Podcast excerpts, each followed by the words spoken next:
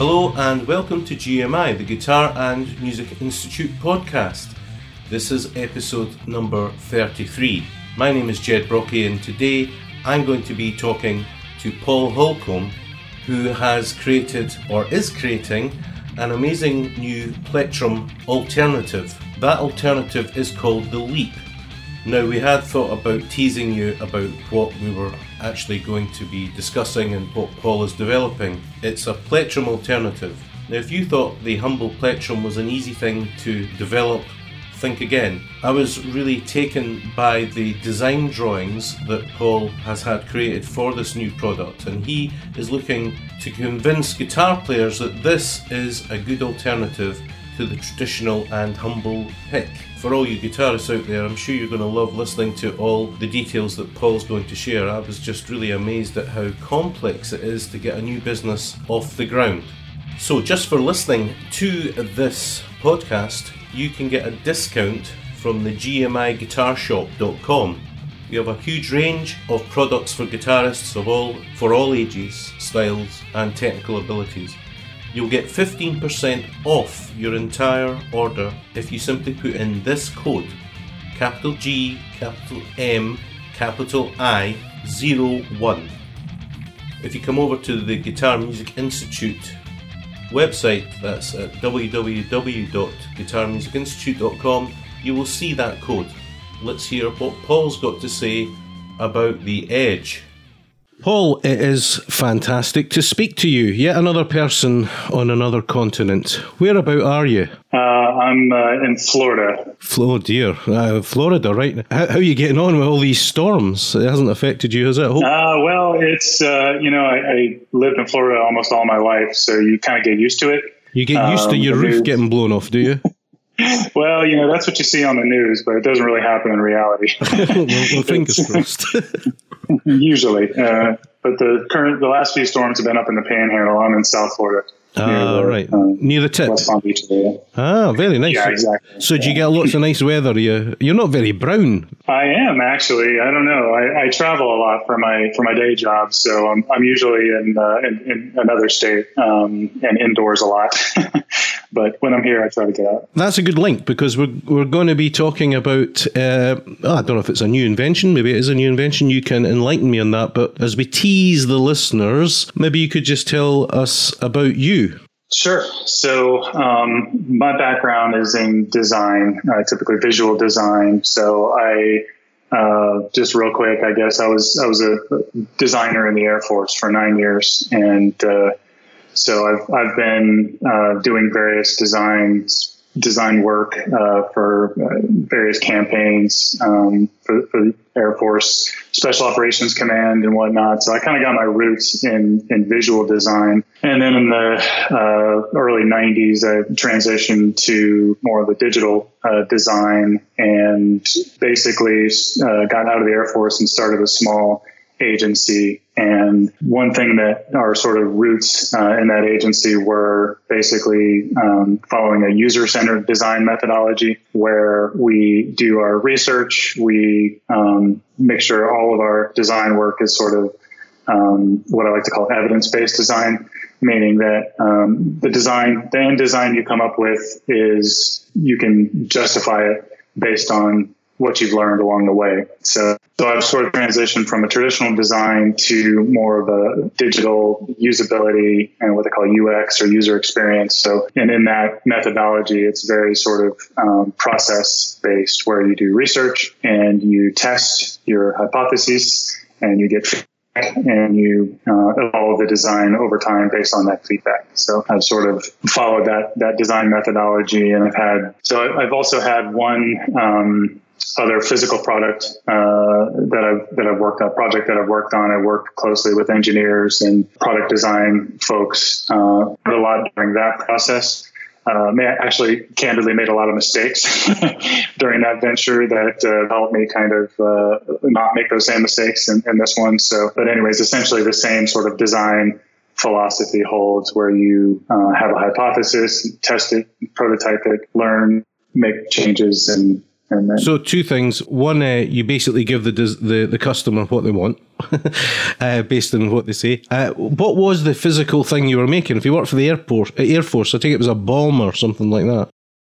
well, no. So my physical. So I, I most of my uh, basically when I got out of the Air Force, I started my own digital agency, and I've been self-employed for probably, you know, 13 out of the last, you know, 16, 17 years. Um, uh, only more recently have I kind of gotten back into the corporate uh, world, if you will, and um, taken a lot of that sort of entrepreneurial lessons uh, from the from the trenches um, into the into the corporate environment. So uh, the physical product that I made before was actually uh, in the gaming and fitness space. It was essentially a dumbbell uh, for the Wii uh, when the Wii back when the Wii Fit was uh, popular. That product is called Riiflex R I I F L E X, and so if you if you type that into the Google, you'll see the product and whatnot. But but essentially, it was we ramped up that that product quickly had some early success, but uh,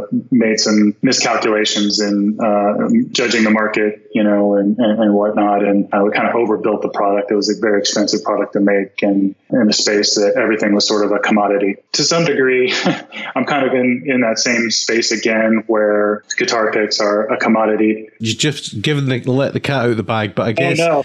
yeah, yeah, but it doesn't matter because if they're on the GMI website, they'll have seen what we're talking about anyway. But if they're listening to this from iTunes, maybe not. So yeah, how how do you get from what you were doing to designing a replacement for the plectrum or guitar pick? Are you a guitarist yourself? Yeah. So let me take a couple steps back then, I guess. So I'm one of those guys that uh, owned a guitar uh, for most of their life, and it was a dust collector that just sat over there. Just you know, I wish I could play it. So it, it spent most of the time in the closet or, or whatnot. I'd pick it up every once in a while and play the three chords that I that I that I knew. But really, I, it was always one of those things that I wanted to pick up, and I but I hadn't really gotten serious about learning. So um, two years ago, I decided to get serious about learning how to play the guitar, basically. And so I decided to make a commitment in time. And um, I had a handful of guitar picks that were essentially given to me at various sizes and thicknesses and whatnot. And one of the things I struggled with with pretty much every pick that I would pick up and try to use was um, just being able to get a get a hold, get a grip on it, if you will. Um, so dealing with issues of, of slipping and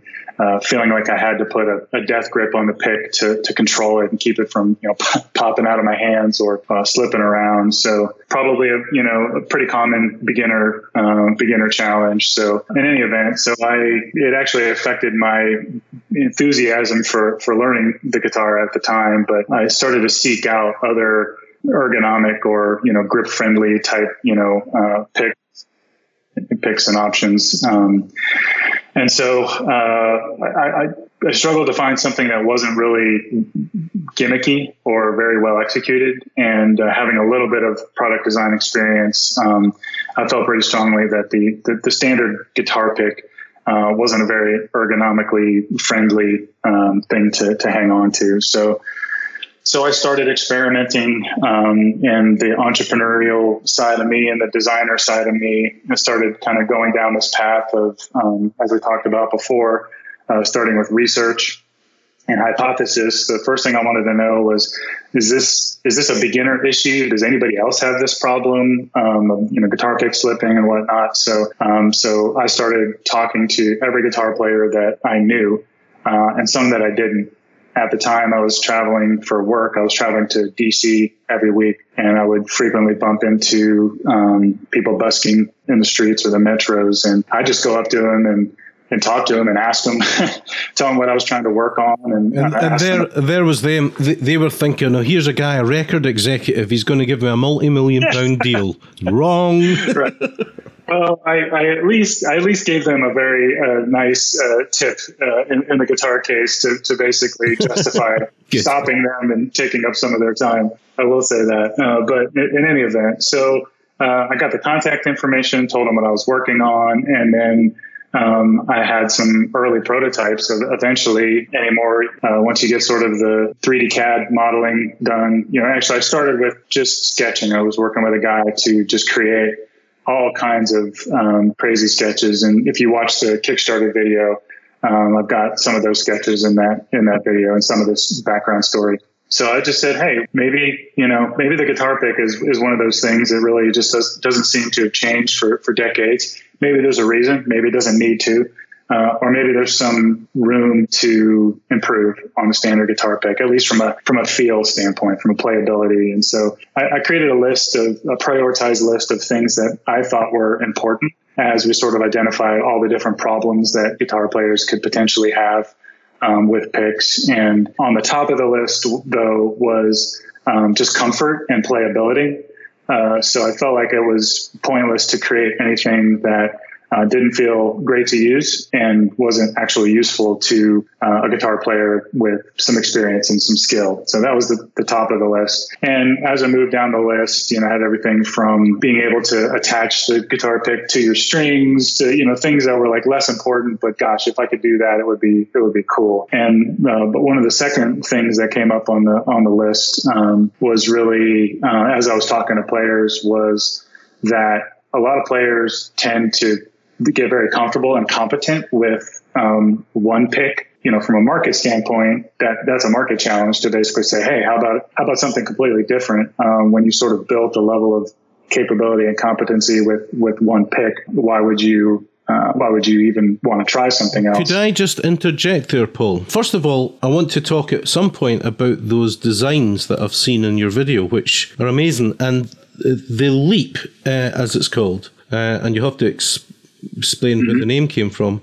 Um, but I should also point out that in Scotland, a bog means a bog, but it also means a toilet. Oh, good. but anyway, anyway, moving swiftly on, it sort of looks like a a, a comp, quite space age uh, between a, the leap looks like a flying saucer or one of those Chinese throwing stars. thing that I think would have come right at the very top of the list, which you haven't mentioned, is the thing that we always lose our plectrums. And yet, when I looked at the leap, yep. I thought there was a hole, but it's not a hole. It's actually a, a black circle. Um, are no, you open? Is it a it hole? Is a, it is a hole for attaching to your keyring because I, I was trying to get in there, you know. yeah, no, yeah, absolutely, yeah. So you can, yeah, it's interesting that that, that might not be clear from the uh, from the videos. Um, as as you're mentioning that, I'm like, oh boy, I need to, you know, I need to update the video to, uh, to or the you know the site to make sure people understand there's a hole in the center because that was a very sort of intentional uh, evolution of the of the design. Uh, oh, okay, sorry, um, no, just to just to clarify, I saw the hole in the center, but I always thought of the it, I immediately thought I, I, disregarded the hole in the centre because I thought it would be, I guess, in my mind, difficult to get a key ring round that, and I thought the little black dot on one of the. Oh, uh, I see what you're saying. Yeah, no, those are just markings. Right, those yeah. are markings. So one of the one of the things that the design process is is taught me is that simplicity is very difficult right?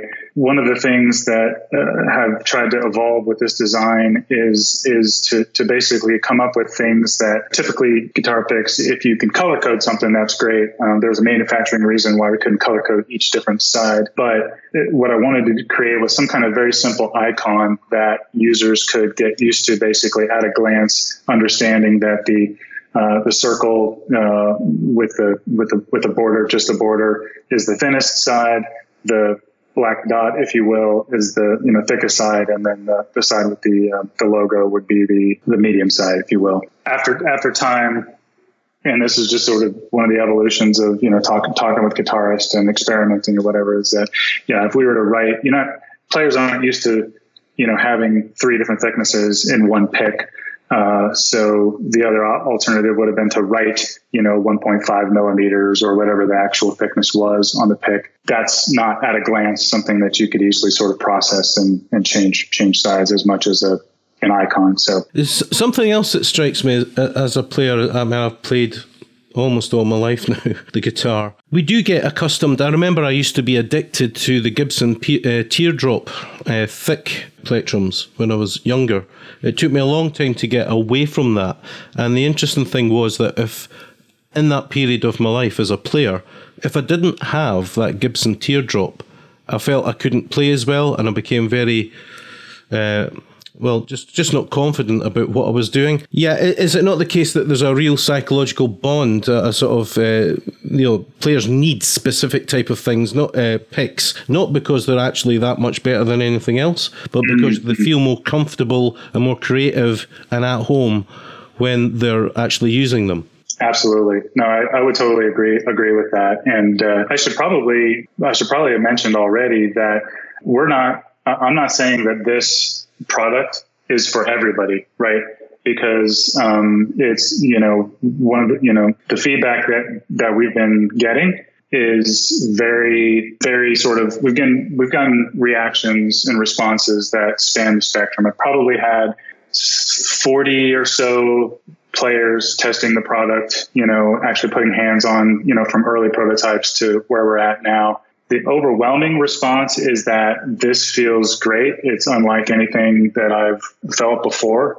Um, but candidly, there's those players that are um, not comfortable trying something different uh, for various reasons. So, so yeah, there's there's not only that psychology, but there's just sort of the biomechanics of how, you know, something that you've used and developed a certain, you know, level of competency with, you know, over time. It's not, it's not an easy jump to, to move to that. However, I think trying new things, um, and, and we've been sort of pitching this as another tool in your toolkit, if you will. It's, it's not something that we're saying you're never, you know, we're, we're, we're, we're promising that everybody's going to love it and it's going to replace your everyday pick. Um, that's been the case for a lot of the players that we've talked to, but it doesn't mean it's it's you know everything, and so uh, that everybody's going to have that same you know reaction. So, and, and, you're right, people are passionate about their guitar picks, and and and they're, they're harshly criticizing uh, things that are that are new into the market because there's been a lot of you know gimmicks you know and and so. Would it be the case that if you actually marketed this to people uh, you know using the marketing sort of phrases like if you've been struggling to play the guitar? Right. So um, just taking a step back so I, I i definitely value the beginner you know intermediate uh, market and because that's that's sort of where you know that's that's where I fall into. Um, you know, I'm, I'm, a product developer. I'm not a, a professional musician. However, from the very get go, one of the things that was sort of my main priorities in developing this product uh, was that I wanted to create something that a professional guitarist, a, a professional musician would would use. That's why most of the the majority of the testing group that that we've used um, and the the ones that you'll see videos of on our you know social media channels and and whatnot are professional, highly competent musicians. Um, and uh, I, I think that it's one of those things that if you try it, it's going to feel obviously it's going to feel very different, but it, it might be something that you realize that I can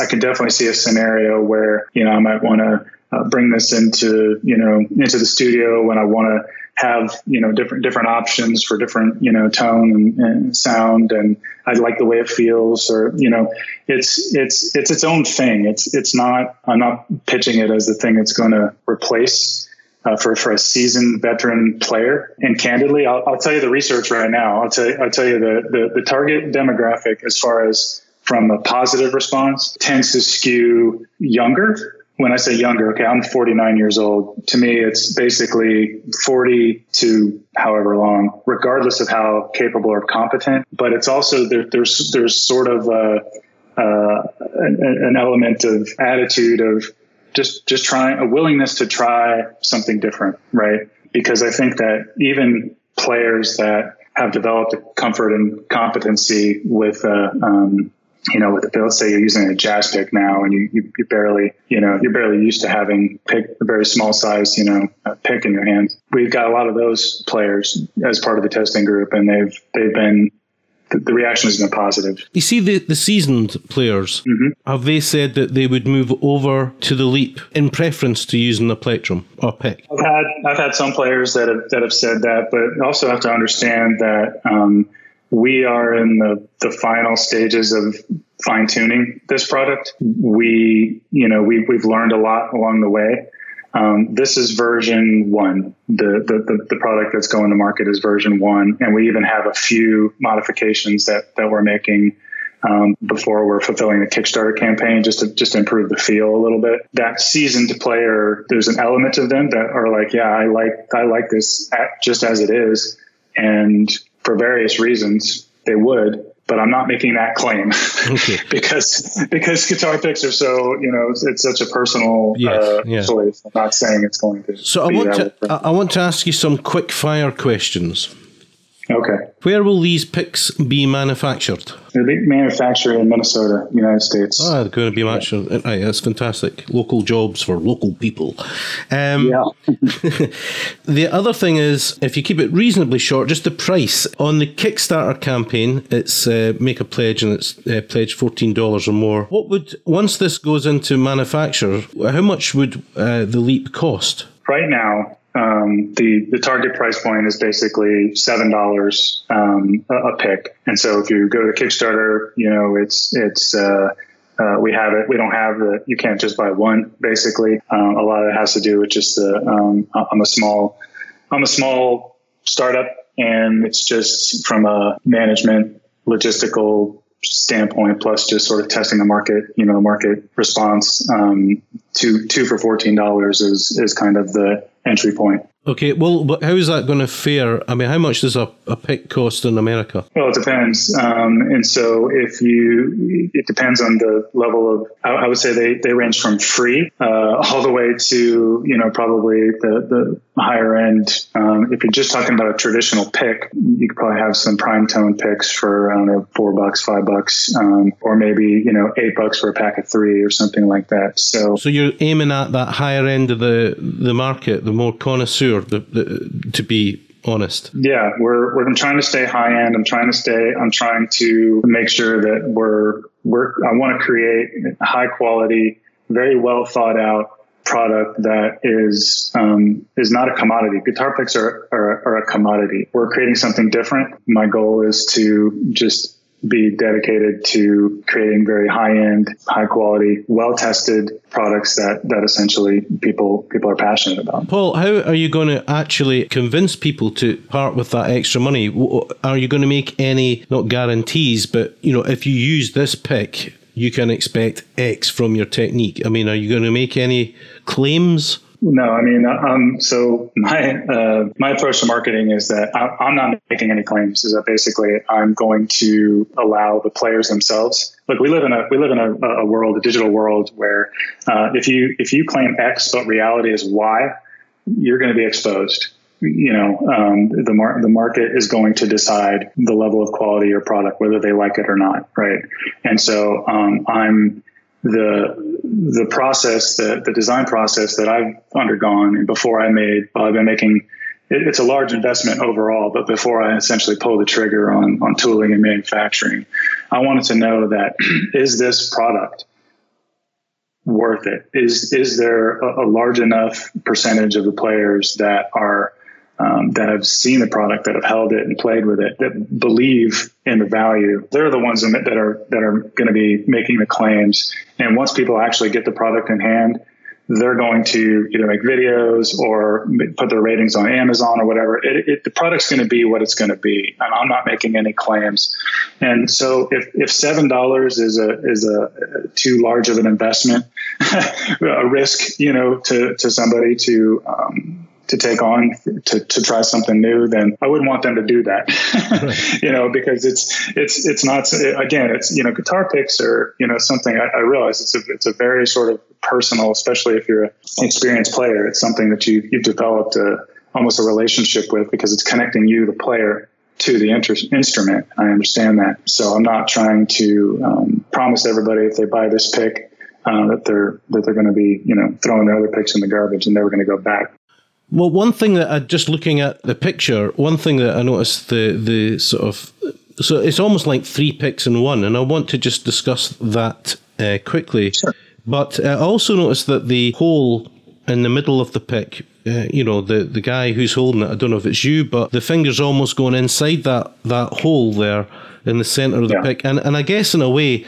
When you, the, the thumb goes on it, both sides of that flesh connect, and you actually feel the pick is more part of you than a, a traditional pick. Does that is yeah. that was that a bit too way out? Or? No, no, it's that's that's spot on. Because um, basically the the early prototypes that we had did not have a hole in them, and, and candidly, the, the funny thing was is like the very first pick that that that we that I printed or whatever was basically just the size of if you just took three standard guitar picks and put them together, basically glued them together where somebody would grip them. That was the size target, right? Understanding that it was big, um, but uh, over time, we actually started larger and then got smaller and smaller and smaller. Um, and the hole actually came about um, because it just felt like it felt like the the size of the pick um, we were losing that connectivity uh, and that feel that you get when you when you choke up on the on a pick or basically when you get really close to the strings that little bit of contact that that your index finger makes with your thumb it really just helps the player really feel you know the, the playability and, and want to just feel it just increases the feel and and the and the grip um, and, and, it's easier to grip as well. And yeah. so we spend a lot of time on that. That would be a great marketing thing, wouldn't it? You know, a, a pick isn't an external object for your plane; it should be part of you, or something like that. Now, just around that circular, there's raised area with little grooves, and those I take it are to help with purchase. Uh, yeah, so um, so essentially the, the the that thumb deck, if you will, that's what I've been referring to it as, um, was originally sort of flat, and so it didn't have the, the grooves or whatever. It was just this, not flat. I'm sorry, it was like a like a bowl. You know, it didn't have any either raised or whatever. Um, but we found in the manufacturing process that it, it would create hot spots or, or as as parts cool. It was basically a manufacturing issue that uh, affected quality. So we tried to figure out how to um, have this nice grippy feel. Um, be able to create that the spaces in between the material. I don't know if that makes sense, but but basically, it's a it started as a manufacturing issue, a challenge, and then turned into uh, exactly what you said, a way to increase the, the, the grip and the feel, and, and it, it turned out pretty good. The, the, areas that I'm a wee bit, well, maybe not concerned about, but you've got three picks in one. Um, I don't know if those are different uh, yep. thicknesses. That and second is you've got picks for acoustic and picks for electric. And mm. the, the third thing is when I was watching one of your videos on the lead, but specifically the electric guitar pick, there didn't seem to be a lot of resistance to the string, and I was wondering about the thickness. So could you cover those three areas? Yep. So the uh, okay, just if I miss if I miss something, let me know. Okay.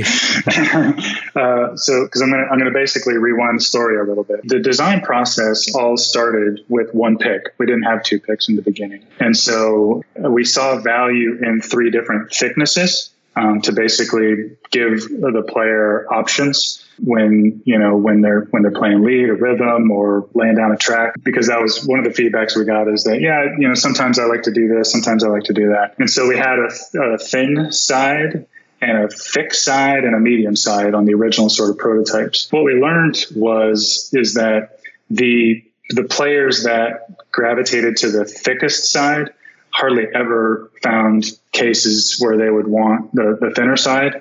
And if they, they did, it would be a different sort of thicknesses. So, anyways, um, long story short, our process sort of branched into um, two different models, basically one for rhythm and one for lead. And um, the thinking about the basically the acoustic player or the electric players, you know, kind of in mind. So the um, the, the model I think you're talking about, the, the electric or the, the lead model, essentially has a 1.5 millimeter jazz style, like a stubby, short jazz style uh, side. And then I think the other two sides are, uh, it's like a 0.73 medium side.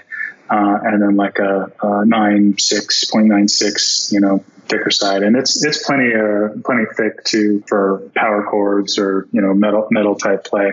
I do have a video. Don't know if it's on. I don't think it's on the Kickstarter campaign, but on our Instagram, if you guys playing some heavy metal.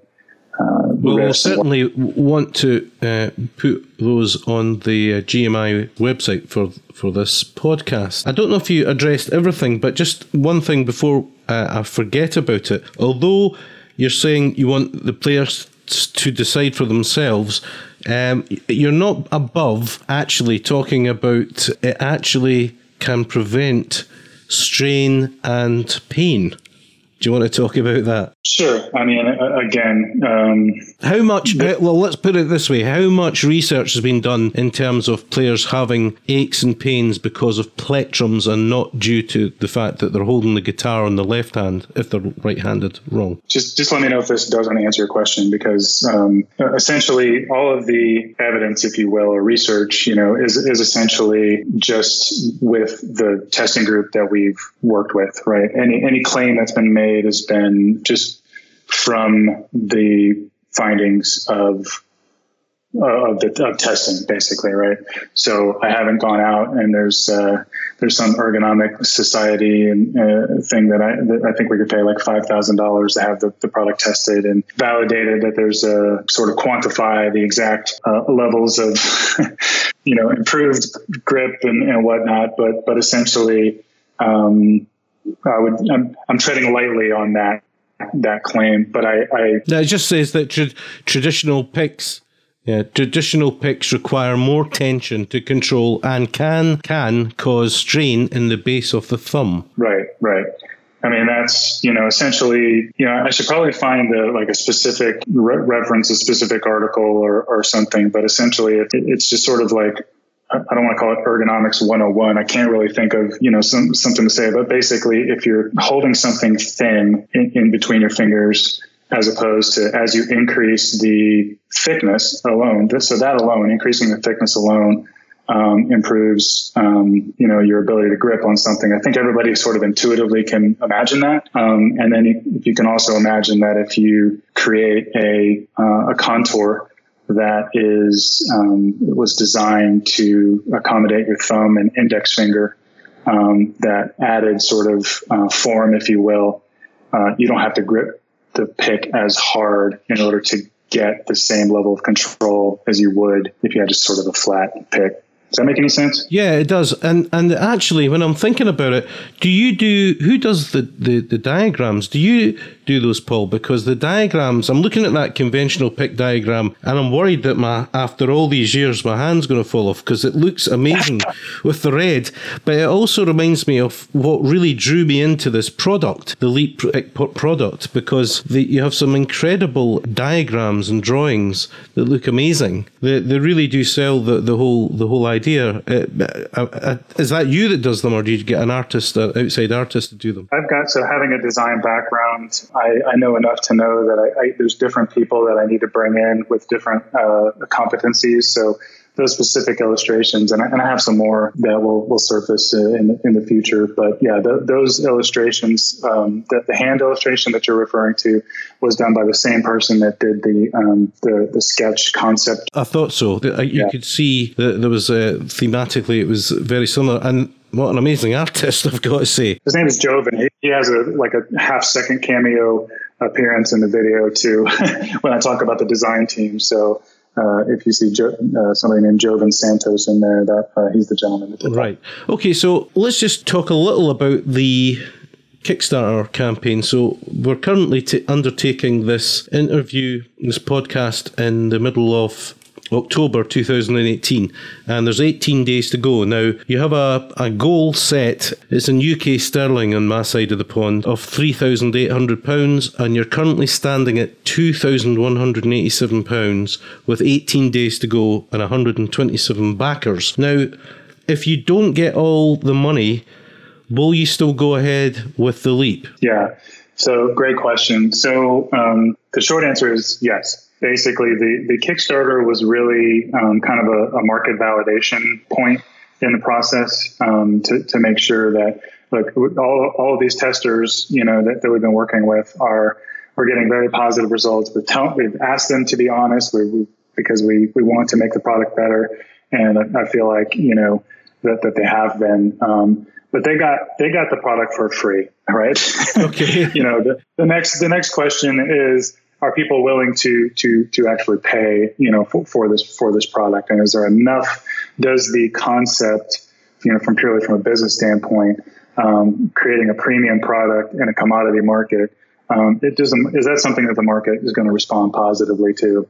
Um, so that that was the primary objective of the of the Kickstarter campaign. And so you know I think that that the resounding feedback that we've been given um, is yes Um, understanding it's not for everybody, but people have actually, you know, put um, money towards supporting this as a uh, as an effort with very little um, marketing muscle, you know, put put behind it. Paul, have you once? How far would you say you are towards, as a percentage, actually finalising the design? And before I forget, of course, will it be available in other colours? Because I just don't like the white. I've got to be honest.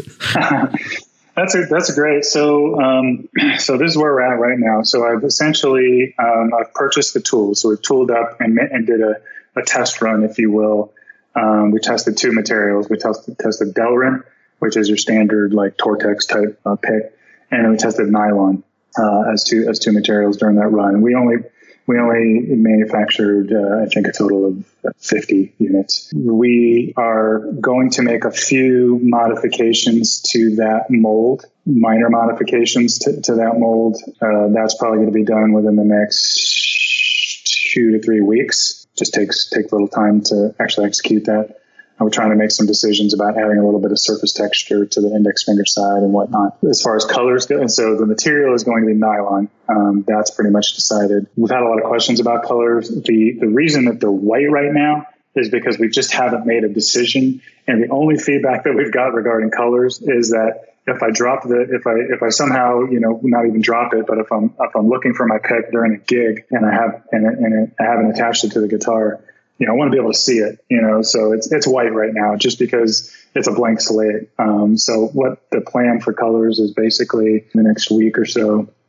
uh, I want to create a survey of some kind that we'll get out to our current backers and probably push out through the social media channels to find out, you know, what, what colors do people are people looking for, they want. Uh, just let it be a community effort. Mm-hmm. So, so you make them, you will be creating them yourself, Paul? Well, I'm, I'm manufacturing the product in um, through uh, a third party manufacturer in the United States. Have you considered once you get all your findings, all the market research, once the product's out there, are you considering licensing this out to another, say, another good Scotsman, the, one of the biggest, the biggest companies in the world, Jim Dunlop. You heard of Jim Jim Dunlop? I, you know, I think I've heard that name. I, am not really Jim, sure. Jim Dunlop is the big one of the biggest manufacturers yeah, of everything. I'm just you're I'm just joking. kidding. All right, okay, right, okay. Well, uh, apparently, yeah. I, I, only found this out a, f- a few years ago. He, he comes from Scotland.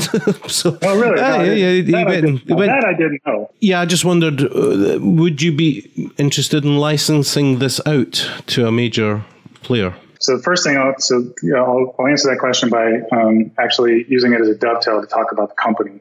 Um, and so the um, first, the, the short answer to your question is in business, when you when you create a business, sort of everything is is on the table, right? So I don't want to say no, um, yes or no right now because uh, Jim Dunlop hasn't called yes. yet, right? I haven't had that conversation. He might listen to this to podcast. You never know. He may. He might. Um, he, um, uh, the NAMM, I'm familiar with NAMM. The the uh, yeah. that trade show is happening in in January, and I have plans to go to that trade show. Um, right now, one thing I've learned, um, I've had lots of entrepreneurial experience, and one thing that I've learned is you don't start a business with the idea that you're going to sell it, even if that's your goal.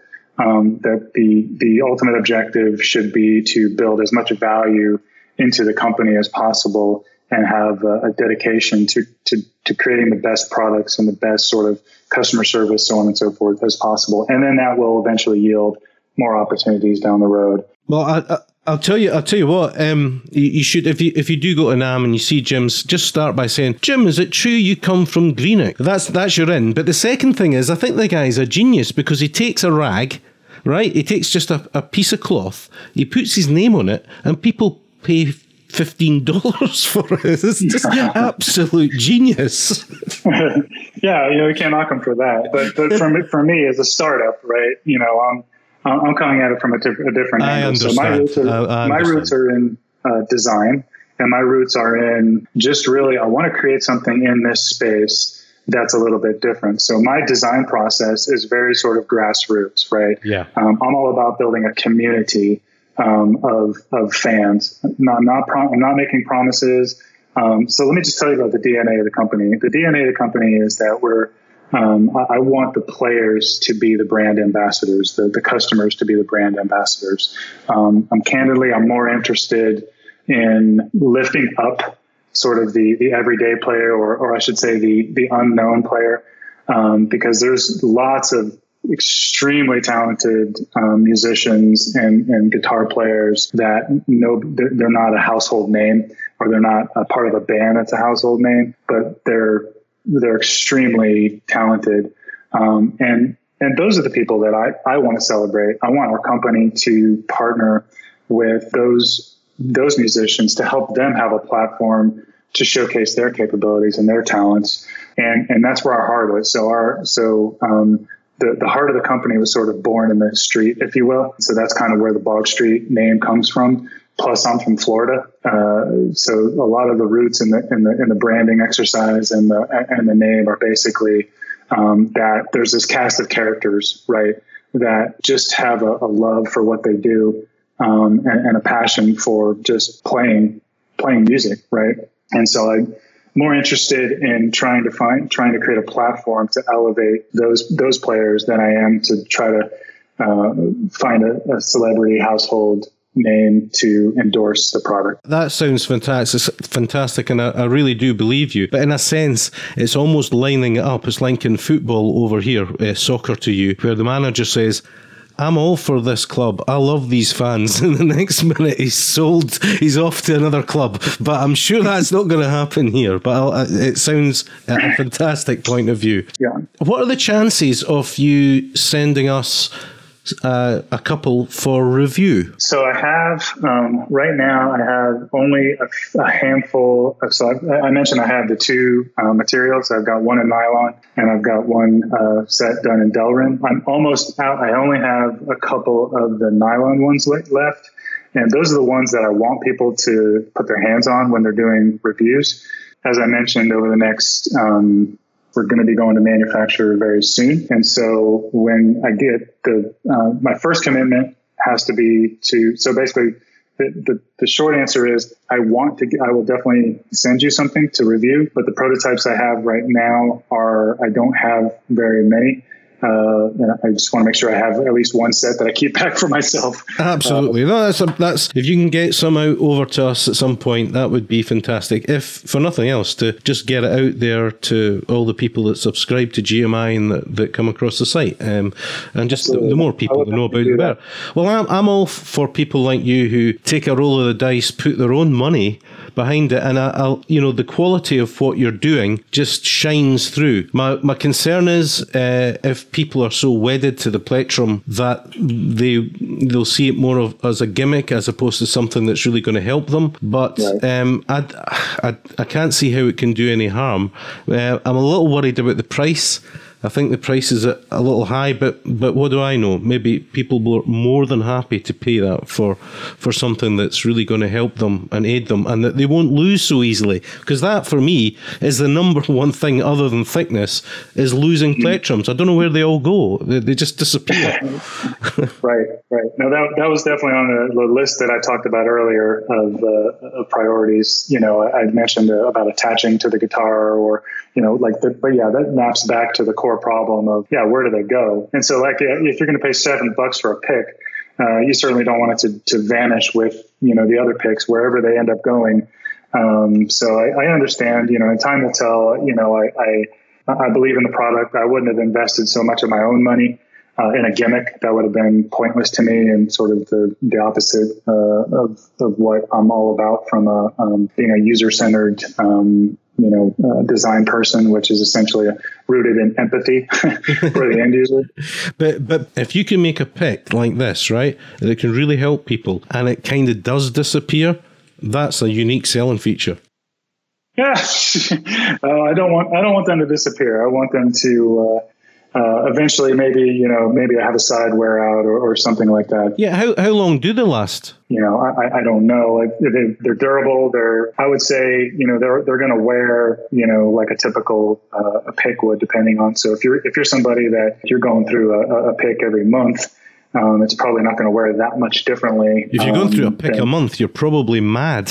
you're probably so uh, I would imagine they, they, would last a while, but uh, the quality is going to be in parity with anything else that's on the market. Well, the, the funny thing is, you know, if anyone listening to this uh, podcast who isn't a guitar player, they absolutely won't get what we're talking about. But as a musician, it is true. We talk about strings, the type of strings we use, and the plectrums we use an awful lot. So I've mm-hmm. absolutely thoroughly enjoyed this interview. It's been a, a real pleasure talking with you, Paul. And I hope you keep in touch and uh, let us give us updates on what's happening with the leap. Is there anything that I haven't really covered? No, I think uh, I think it's been good, and thank you for for having me on. Um, it's uh, it's been really enjoyable for me, and you're asking uh, really really great questions, and hopefully I've uh, given you and your audience the, the, good answers and honest answers. They've been honest, I can at least say that. Um, and I'll definitely get I'll get a prototype out to you. I'll get something out to you as, as soon as I can to uh, to get, put your hands on.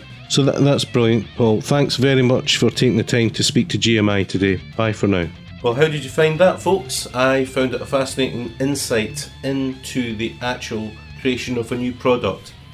I've done quite a few podcasts on new guitar products from people around the world, it always strikes me how dedicated these people are, how much it costs to get new products off the ground. If you're interested in supporting Paul in this venture and you're listening to this in October 2018, you can go over to his Kickstarter site and give him some support there. I'm sure he would love you to be part of that community. So, thanks for being part of this podcast. I hope you enjoyed it and I look forward to being back with you very soon in the near future. My name's Jed Brockie. Thanks for listening. Bye.